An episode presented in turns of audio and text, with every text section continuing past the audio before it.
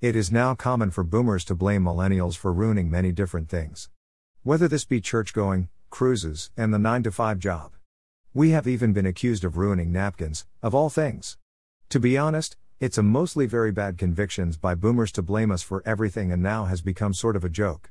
For example, I have no need for their Christ to save me and not all of us are Christians. So hearing this crap is a joke to me.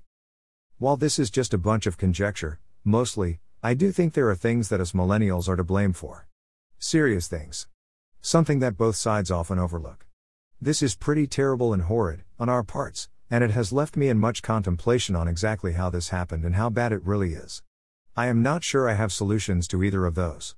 But it is something that our generation should acknowledge.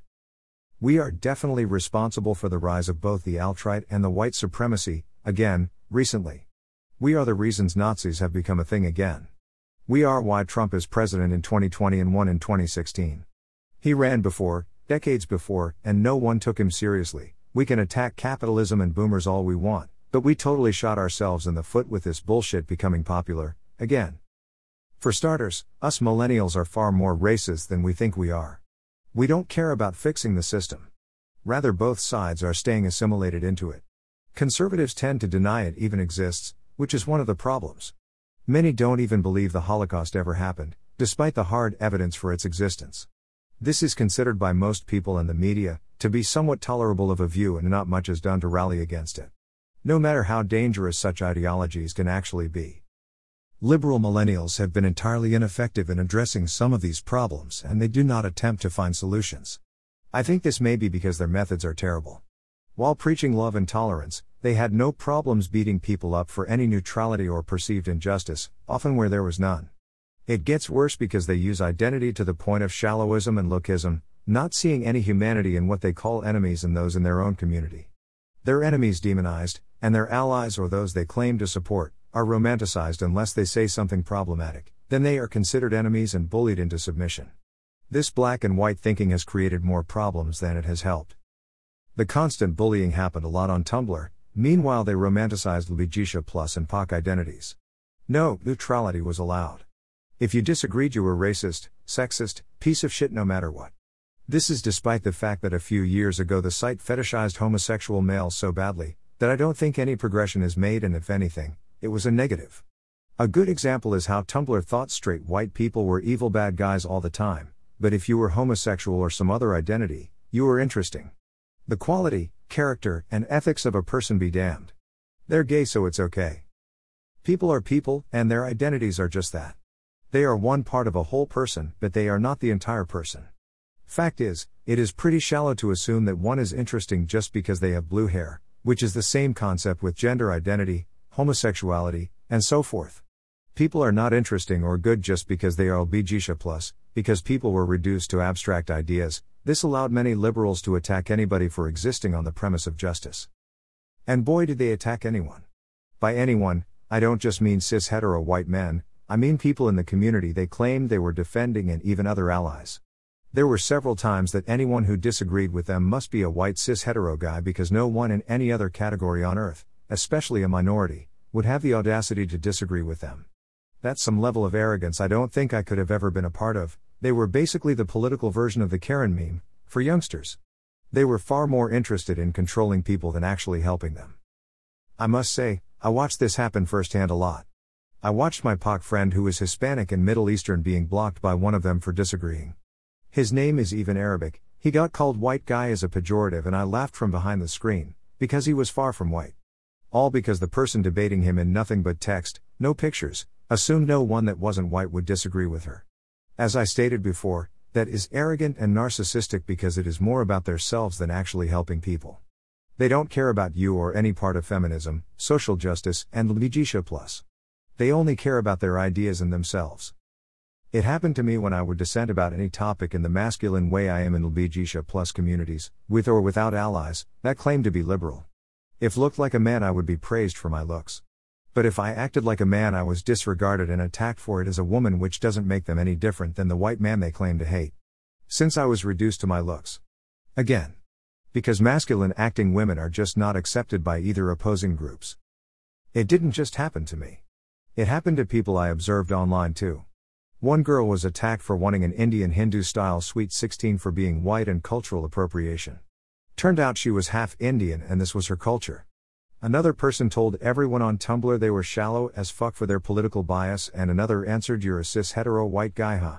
Turns out it, they were a black trans gay man. The constant bullying and degradation of people and of their self esteem fosters the perfect environment for conservative, alt-right, and white supremacist groups to rise.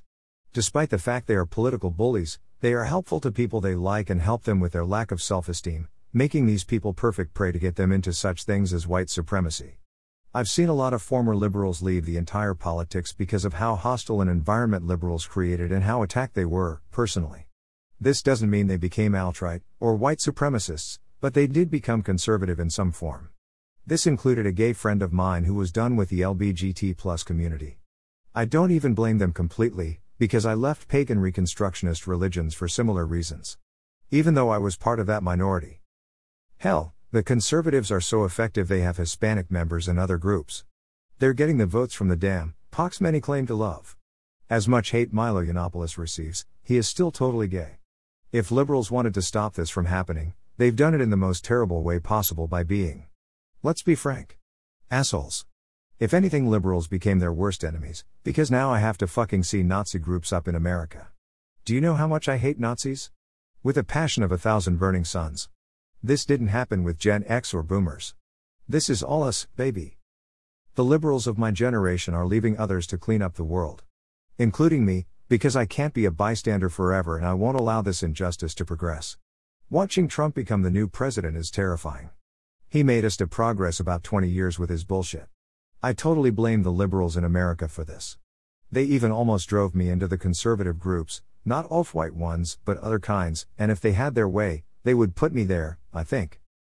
I am sure again, most millennial liberals will do nothing but complain on the internet and hate on me for this blog post or something.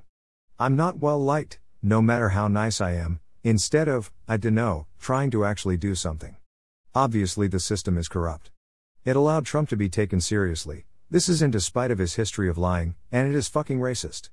The system has always been fucking racist because our country was founded by slave owners. Do something about it. I am and I will. I may have no money because we are classist as fuck, but I will try and try to do things instead of sitting back, because this shit is going to be way worse in the long run than damn napkins. Some notes. This post is about American politics only. Do not take it to be applied to other types of politics. I am liberal, but not in the American sense. So American liberals, who are more left of center if anything, hate me. I am more leftist than many are. Please, for the love of all the gods in the whole world, do not take this post as saying you should be tolerant and nice to Nazis, racists, sexists, because that is also a problem. If I see any comments related to that, you deserve to be beaten with a stick since I have specifically stated this is not the context I am speaking of. I am talking about American liberals attacking neutral people and other liberals who are also against racism and other injustices. Being smug, arrogant, condescending about it, has backfired exponentially, and helped form the alt-right. Yes, maybe you should be more mindful of your own behavior. Especially, to those you share this planet with. Intentions are very important, but Americans think intentions mean absolutely nothing. Just behavior is important, I guess. This is a fatal flaw that will backfire on us someday. Remember, just because they say they care doesn't mean they actually care about you. This goes for the left and right in America. Most of them are selfish gits and borderline sociopaths. It's a human problem.